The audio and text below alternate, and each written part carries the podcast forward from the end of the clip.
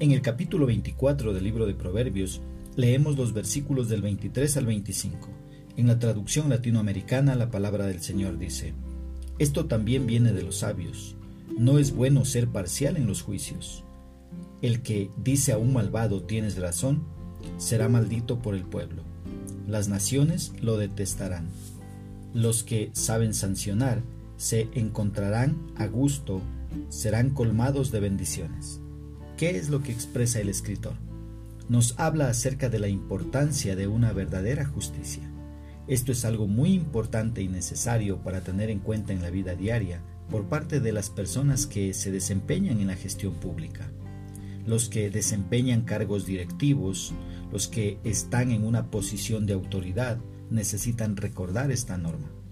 No debería existir ningún sistema de privilegios para aquellas personas favoritas, sino que la administración de justicia tendría que ser igual para todos. Dice el pasaje bíblico que hacer acepción de personas en el juicio no es bueno. El que diga justo eres a alguien que es impío será aborrecido. En el día de hoy, los hombres malvados son elogiados. Es una señal de la necedad de nuestra era actual que muchos ejemplos monstruosos de maldad se dicen justo eres. Con frecuencia el malvado es llamado justo y el culpable es declarado inocente. Es una de las peores cosas que podrían ocurrir. En una sociedad sabia y moral, el pueblo maldecirá a alguien con un juicio moral tan confuso y las naciones lo aborrecerán. El mal debe ser abordado y reprendido. No debemos idealizar o excusar a los impíos. El pasaje bíblico dice que será apreciado y bendecido el juez que condene al culpable. ¿Cómo podemos aplicar esta porción bíblica en nuestra vida?